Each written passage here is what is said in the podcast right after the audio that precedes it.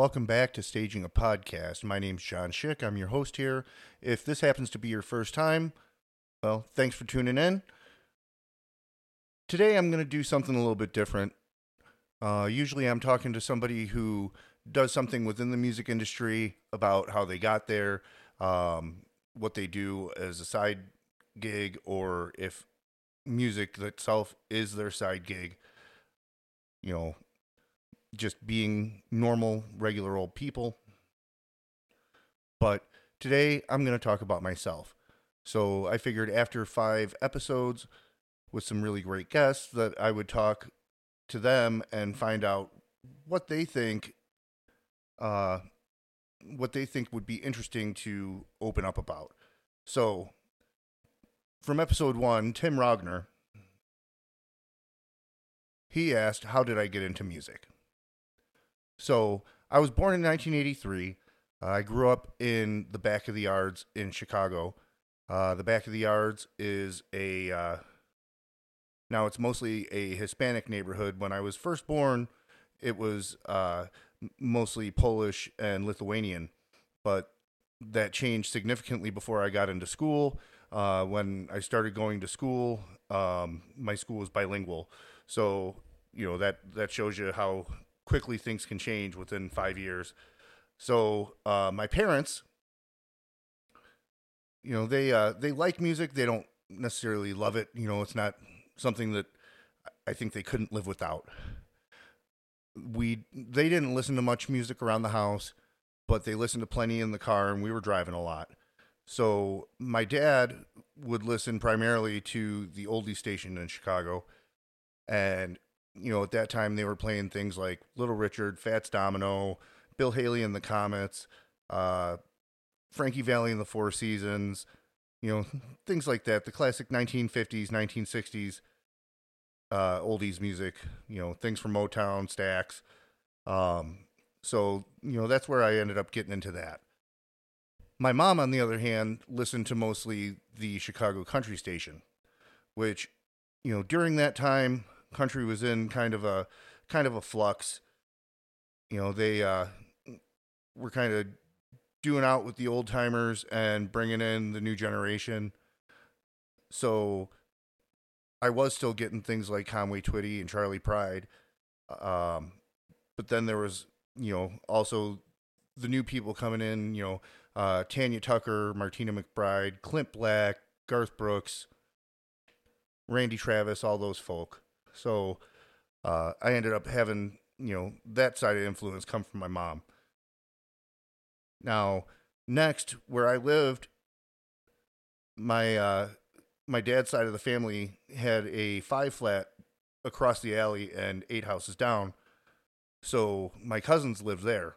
Uh, my cousin Jamie, who's five years older than me and kind of like a big sister, she ended up uh, getting me early into things like Paula Abdul and New Kids on the Block, you know, the uh, late 80s, early 90s poppy stuff. Uh, she was Debbie Gibson fan.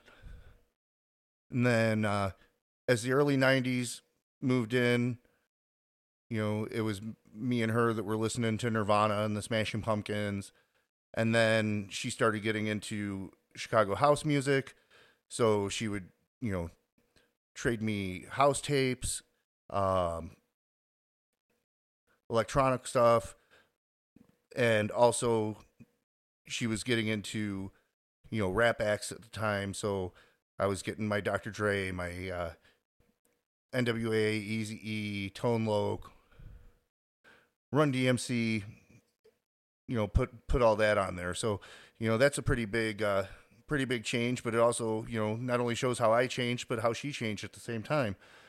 Then uh, another one of my cousins that lived in that five flat is Chuck, and Chuck was a rocker he liked his heavy stuff. So it's because of him that I started listening to bands like Metallica, Guns N' Roses, uh, Green Jello, Apocalyptica. You know, uh, I started listening to Apocalyptica on one of their first albums when they were still a four piece uh, cello band playing Metallica songs. It was really awesome to me. And then uh, I had a cousin Michelle who was a uh, live-in cousin with us, and you know she had a big influence too. She was you know into a lot of the uh, '80s hair rock, so you know through her I was finding out about bands like Def Leppard and uh, Cinderella, Ratt, Warrant, Dokken, Poison. We loved Poison. Um, you know, the early '90s brought in bands like Nelson, and we always had MTV on in the house when uh, when she was living there, and that was really awesome. You know, so I'm quite rounded, I think, when it comes down to uh, my musical journey. But um, for me, you know, I think one of my first musical memories, and it's actually kind of a performance memory, is I was at my Aunt Barb's house sometime uh, mid late 80s. I was probably about four years old. And Aunt Barb's a huge Elvis fan. And I just remember running around the house with my lip curled up and shaking my hips and singing Hound Dog for the family. So, uh, you know, nowadays I know that goes back to Sister Rosetta Tharpe. Gotta love that woman. If it wasn't for her, I don't think rock and roll would be what it what it became. But yeah, that's my uh, my first real memories of listening to music, performing music. Um, as for performing, uh, when I was ten years old, I want to say I got a guitar for Christmas, uh, acoustic guitar, classical style. My parents sent me to uh, to lessons with a friend of the family, and after a couple months, I really didn't take to it. Uh, so I learned maybe a couple songs, and I gave up for a few years. I started singing in the choir at school. Uh, by the second year of choir, I was the head of the choir which I mean, in in a school where each classroom has 26 people and you know, you're only going at it from 4th grade to 8th grade. Yeah, not not really that many people were in choir, but hey, guess what? I let it. Um so then uh you know, I had tried picking up, you know, guitar bass here or there, but didn't really have any luck. And then uh, I moved out of Chicago and I moved here to Northwest Indiana. And it just happened that as soon as I moved here, I met a guitar player and a bass player, and I started singing with them. Uh, did our first band and, you know, played one or two shows, you know, doing Foo Fighters, Our Lady Peace covers.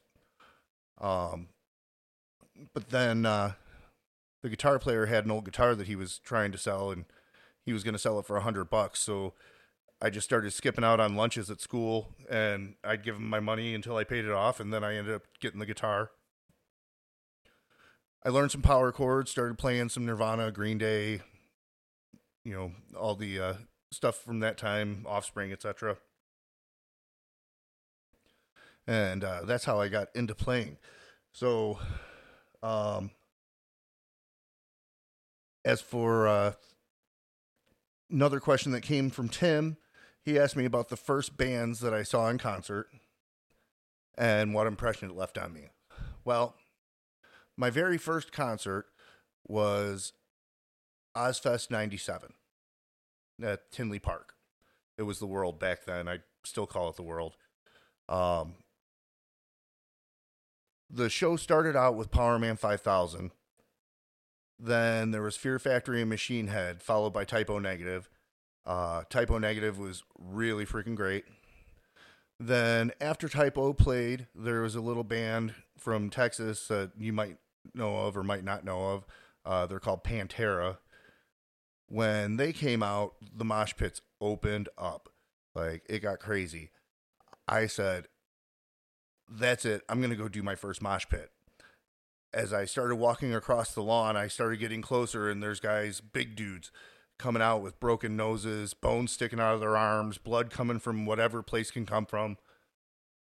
I decided I was going to turn around and go back and uh, just watch the show.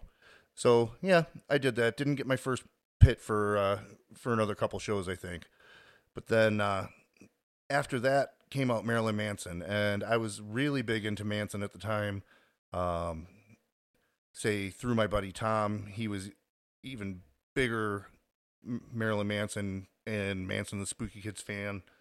Um, I think that's mostly the reason why we ended up going to that show. His his mom bought us the tickets for uh, eighth grade graduation, which I don't know if everybody that's listening has eighth grade graduations around them, but uh, I know we don't here in Indiana.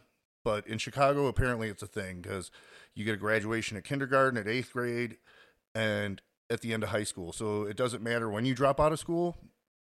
You've had a you've had a graduation by then. Um, so after Manson came out, and you know Manson was doing the uh, the Antichrist Superstar tour at the time, so it was still very chaotic. You had people walking in between the lawn and the pavilion area, holding protest signs. Everybody's spitting on them. You know, there's people getting into fights. It was, it was something else. You know, for a rock and roll show. Um, but the stage show itself was uh, incredible. Probably one of the top five still that I've seen, and I've seen well over 500 bands by now. Um, the next band that came out was Ozzy, and Ozzy was doing a split set. He came out and you know did uh, "Crazy Train," "Mama, I'm Coming Home," you know a handful of other songs. How, uh, "Bark at the Moon" with his own band, but then was my real highlight of the day because I was a big Black Sabbath fan at the time, and it was the year that Black Sabbath had gotten back together. So here I am, my very first concert, seeing Tony Iommi, Bill Ward, Geezer Butler, and Ozzy up there doing their thing. It was really freaking awesome. But um, that pretty much winds out my first show. But then there was my second show, and I think this one had even more of an impact on me. Um, I went over to a friend's house, and he said, "Hey, man, I have tickets to the Metro to go see Kill Hannah. Do you want to go with?" So, you know, of course, being 14, I had to ask my parents and got permission. So we hopped on the we hopped on the the Red Line subway and you know went up to Wrigleyville and hopped into the Metro, and I saw Kill Hannah for the first time, and you know, they were still pretty much a baby band at the time. I want to say they started in like 95 or 96 and it just blew my mind what they were doing. That and you know, there's something there's something way more intimate with the band itself, with being in a venue that holds a thousand, eleven hundred people. You know, um, sure, seeing the show and all the lights and everything at the first show at the Ozzfest was was nice, and you know you were with twenty thousand people, but when the front of the stage to the uh, to the back wall is only twenty five feet, there's there's something different about a club show, and you know that made it like, you know these guys aren't that much older than me. I can do this, so I wanted to, of course. You know, oh hey, I'm gonna be a rock star. I'm gonna be a rock star, and well, uh, that didn't happen. But we'll get a little bit further onto that later. Um, yeah, I think if it wasn't for that Kill Hannah show, I probably wouldn't be the person I am today because I've gone to so many more shows at the Metro. I've seen lots of great bands there. Um, one of my favorite shows at the Metro was actually back, I think, uh, July 2007 with Tim Rogner's band, Alistair. Um, they were breaking up at the time and, you know, didn't think they were coming back. So they did a very special hometown going away show. And it was really cool to me because, you know, they ended up pulling out people from the different incarnations of the band and they brought them up and played period correct band member set. It was it was really really cool.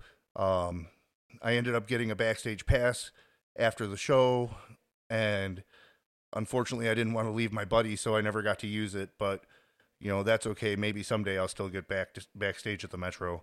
you know, they should start doing they should start doing tours on off days because uh, you know I'd pay I'd pay fifteen bucks to go around the different uh, the different levels of the metro and in back areas.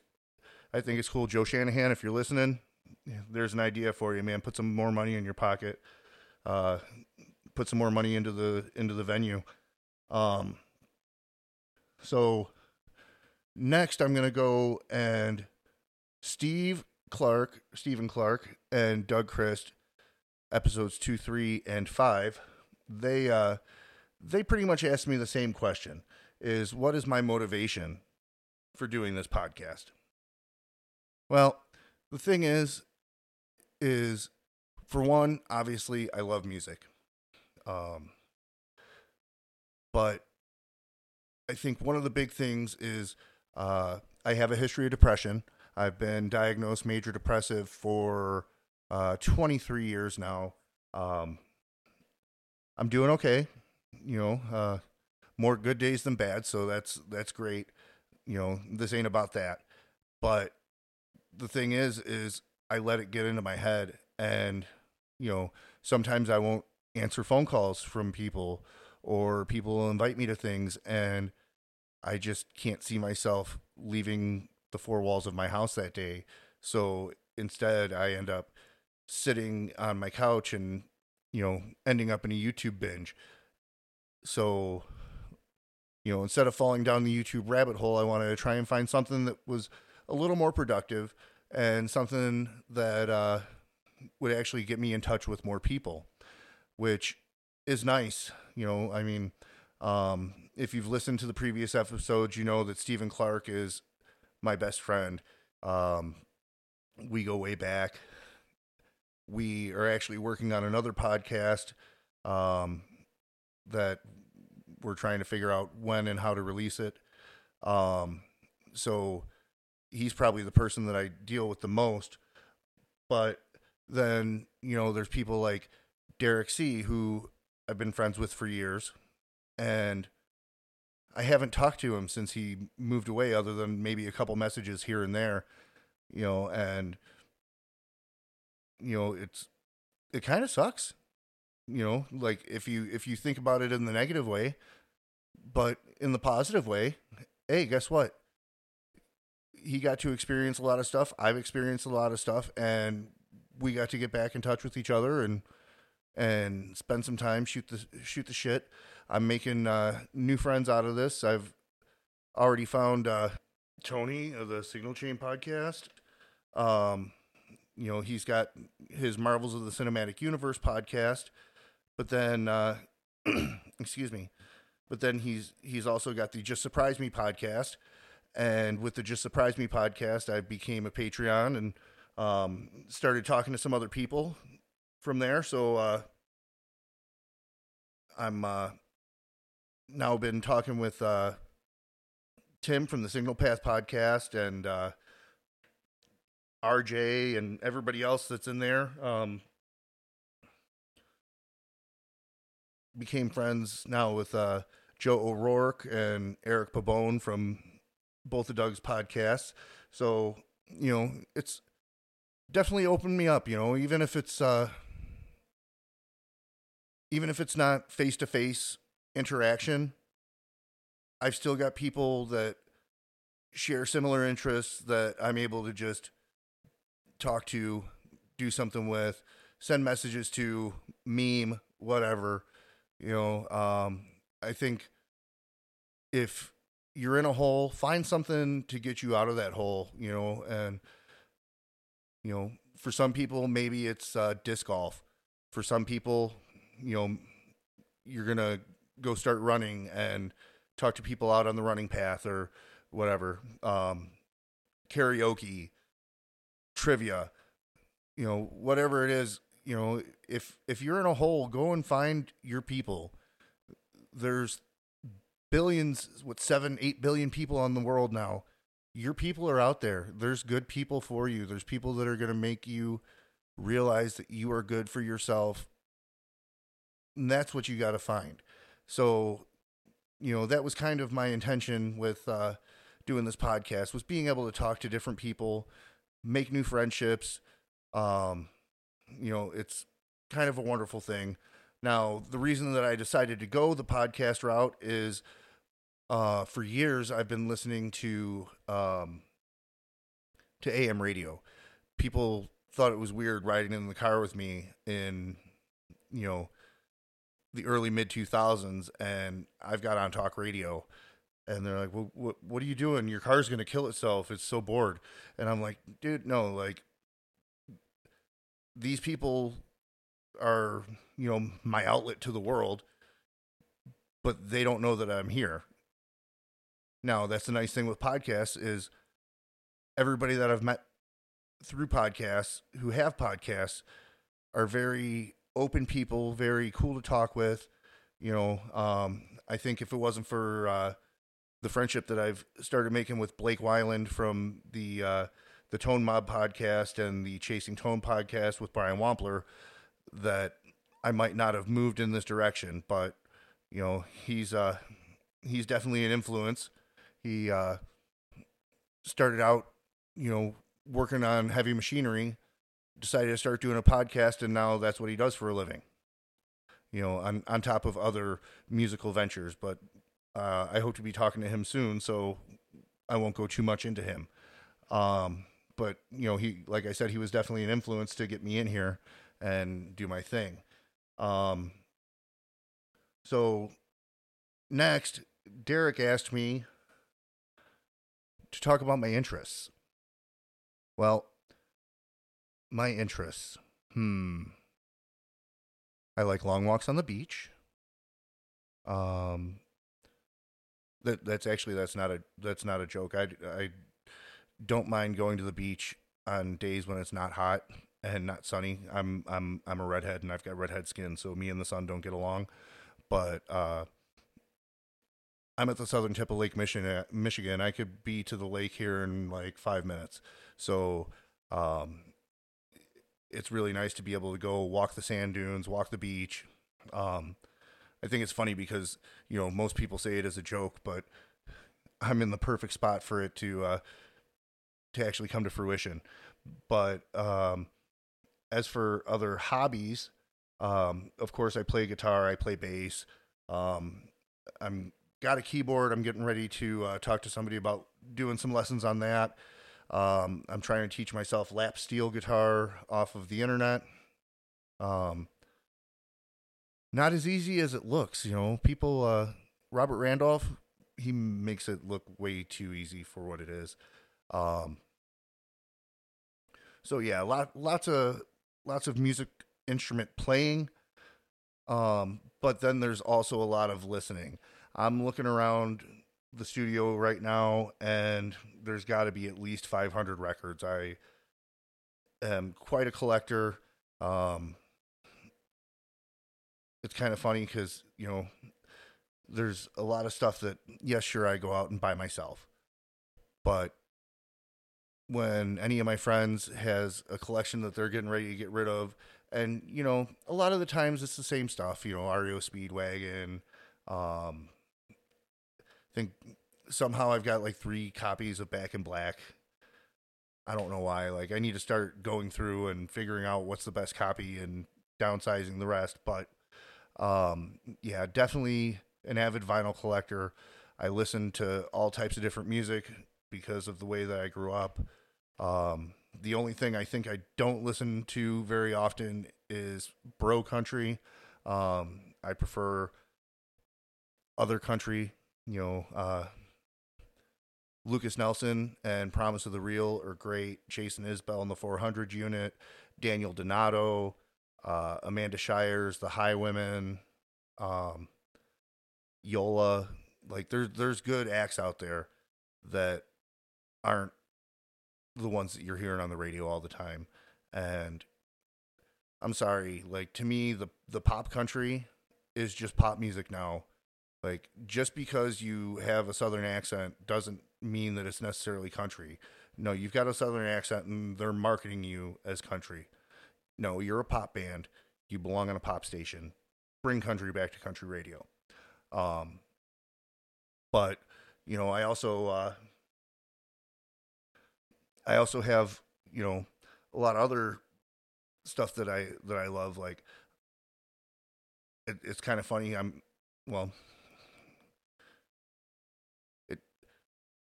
I'm a punk rock deadhead. I Guess yeah, that's probably the best way to say it. Like, the, if somebody asks me who my favorite band is, I'm gonna tell them Grateful Dead. Um, they're amazing to me. They went through so many different changes through the course of their 30 year span. Um, you know, at one moment they could be a country band, the next moment they could be a psychedelic band, the next moment they're a rock and roll band, the next moment they're jazz improv. Like, I love it. They're all over the place. It's wild. But then, you know, I love my punk rock too and my proto punk. You know, give me the dolls, the New York dolls, give me the Stooges. Um, you know, move up and give me uh, the Damned or the Ramones or X, then uh, you know the '90s just got crazy, especially you know after punk really, pop punk really broke with Green Day. You know, you started getting all these bands like Zebrahead and Less Than Jake, um, Lagwagon, Chixdiggit. You know, there's just there's so much music out there to listen to. It's amazing. And heck, I love it now. You know, back back in the day, you know, when I bought my first Buddy Holly tape, I had to have my Walkman with me and listen to it and flip the side and I can only keep one or two tapes with me, you know, and then move into CDs and that was even harder cuz now it's more bulky. And then 2003 hit and here's your iPod now you've got thousands of songs in your pocket. Now you don't even have to worry about it. You just go to whatever streaming service you use, and you've got pretty much every song that you could ever think of just at your fingertips. It's that part's amazing. Um, let's see, what's some other music I love? Uh, my second favorite band, and they've been going strong since '95, is Silverchair, uh, Australian rock band.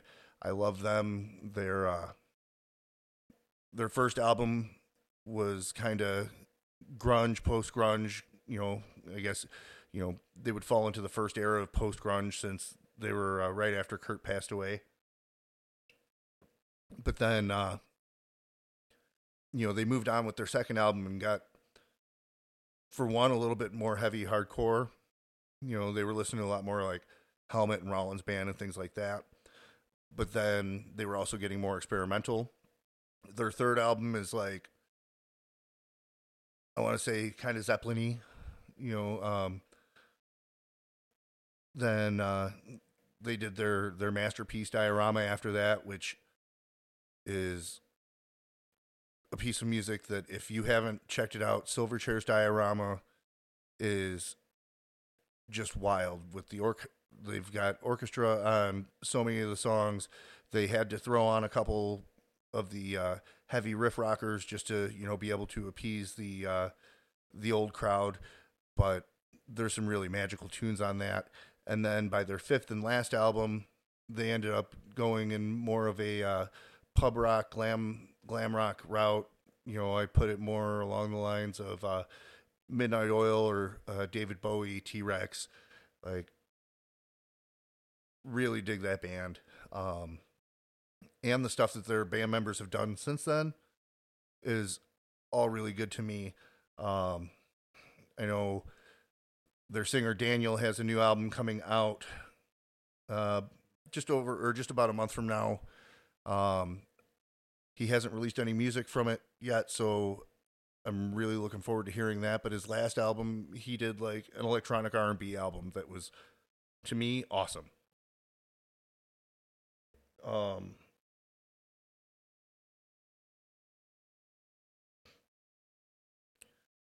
sorry, I just looked at the uh, the question list, and one of the last ones that Derek asked was how I got in, got into playing guitar, which I already talked about.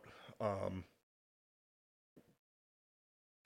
so, you know, uh, I am a I am a first responder, so you know I work a uh, I work an awkward schedule. Um, I keep on trying to get these episodes up every Sunday. I know I've got some uh, some interesting guests coming up. Um, you know, especially speaking about going back to you know the first generation of punk rock. I've I've got one really cool one that's going to be coming up next month. Um, so, you know, I just wanted to say to everybody, thanks for listening. I really appreciate it. Um, you can find the Staging a Podcast page on Facebook. There's a Staging a Podcast Instagram. You can email me at stagingapodcast at gmail.com. Um, actually, you know what? Before I uh, before I end up going, staging a podcast, different name.